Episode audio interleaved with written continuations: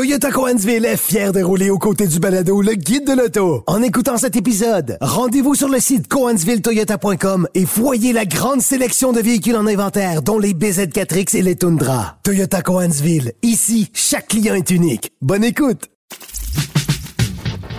Le Guide de l'auto. Avec Antoine Joubert et Germain Goyer. Antoine, à 11h30 sur TVA, on invite les gens à regarder cette fois le guide de l'auto après l'avoir euh, écouté. Euh, il sera question euh, du Genesis GV60 qui sera mis à l'essai sur la piste de Mécaglis à Notre-Dame de la Merci. Et pour ceux qui veulent revoir l'émission par la suite, vous allez retrouver sur TVA+, évidemment sur la plateforme Médico, sur ma page YouTube Auto Joubert. On le met également en segment sur le site du guide de l'auto. Alors, pas de raison de ne pas le voir. Maintenant, toi, tu t'es est allé t'amuser justement à Mécaglis euh, cette semaine euh, avec euh, la Porsche 911. Pas pire. Oui, effectivement, il y a de pires, euh, de pires semaines, euh, juste, euh, tout juste avant les grands froids en plus. Donc, on le sait, depuis, depuis 2011, Porsche organise ce camp hivernal que j'appelle cette espèce de classe neige pour, pour hommes d'affaires fortunés. donc, essentiellement, on propose une, un, cours intensif de conduite hivernale sur ce circuit-là. On, on adapte des, des portions du circuit pour pratiquer certaines, certaines manœuvre et on met à la disposition des gens des 911 pour, euh, pour euh, réaliser le tout. Euh, il y a aussi des Porsche Taycan, je crois. Oui, il y avait, il y avait quelques Taycan. c'est spécial à voir aller parce que ça réagit vraiment pas de la même manière. Drôlement plus lourd, là. Oui, et, j'ai, j'ai fait, par exemple, le fameux slalom des comptes. Tu sais, on réinvente pas la roue. tu le fais d'abord avec une Carrera, Carrera 2, donc une version propulsée, et avec le, le, le, le le, le, contrôle, le contrôle de traction, si on veut, activer, pas activer, et en mode sport pour voir jusqu'à quel point on est permissif. Et quand on, quand on le retire complètement, euh, c'est drôlement plaisant.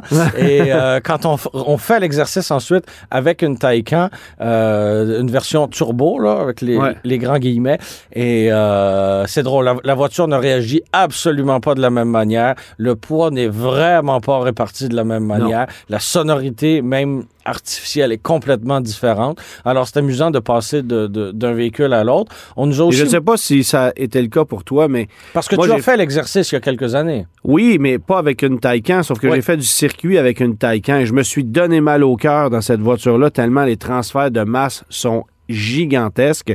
La voiture est capable de tout faire. Absolument. Mais c'est les transferts de poids qui sont immenses.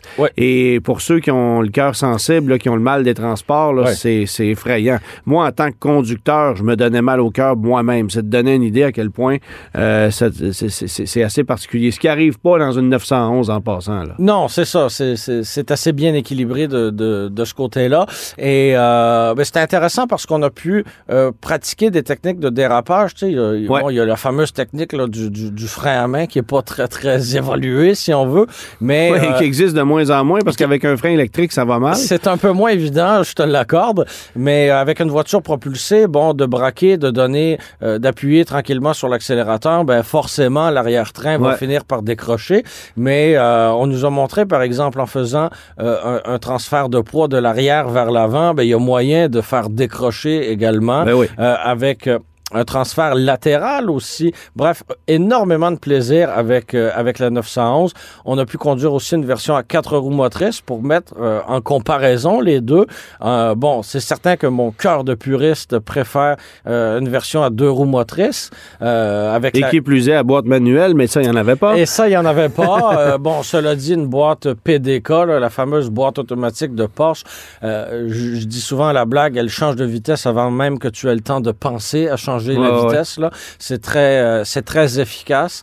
Mais euh, oui, euh, c'est l'exemple une fois de plus qu'on peut utiliser une Porsche 911 l'hiver et ressentir du plaisir et ne pas euh, et, même une version à deux roues motrices, elle ne sera pas, à mon avis, handicapée si elle est bien chaussée, ce qui était le cas euh, des Nokia cloutés. Euh, c'est c'est assez désirable en hiver.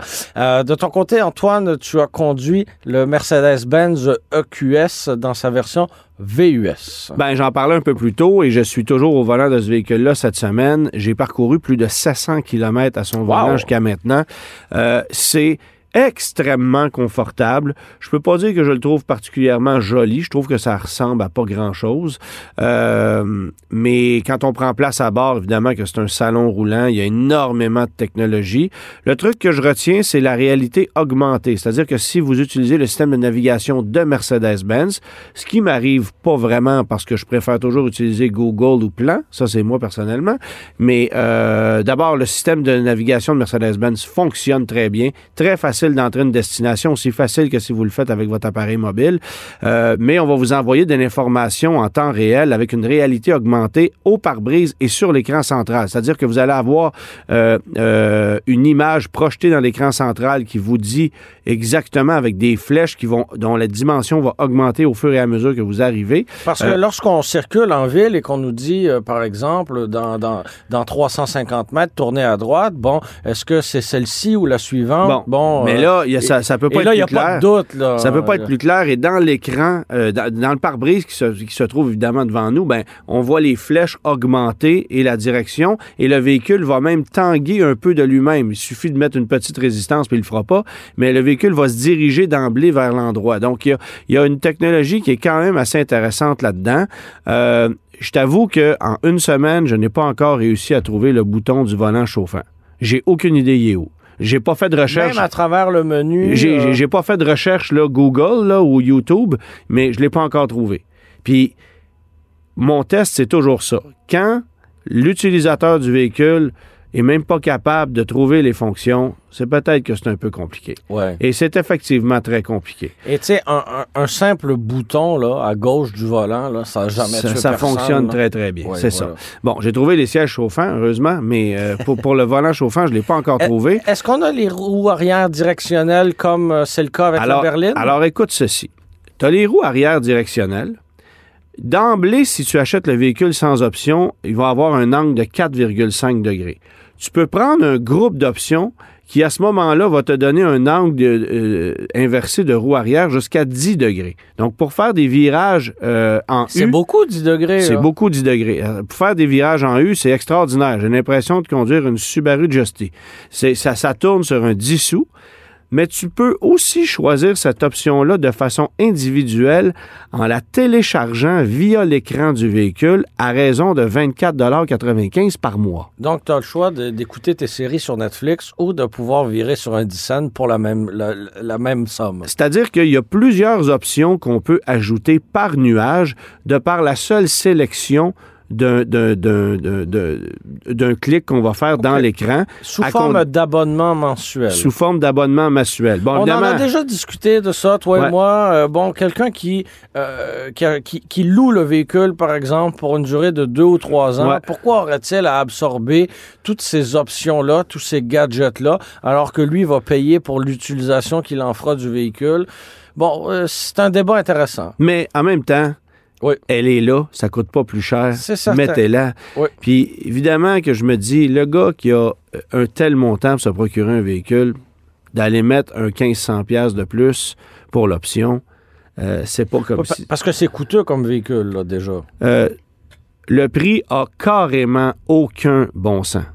Tu sais, moi, je suis assis dans ce véhicule-là, je le conduis. C'est une version 580. Il y a aussi une version 450 un peu moins puissante. Puis rendu là, honnêtement, c'est pas comme si c'était un véhicule sport. Il n'y a pas de version AMG pour l'heure. Est-ce que, ça viendra éventuellement? Peut-être. On sait qu'il y en aura une dans Berlin, là, mais euh, qu'il y en a déjà une dans Berlin, en fait. Mais euh, pour l'heure, il n'y en a pas encore.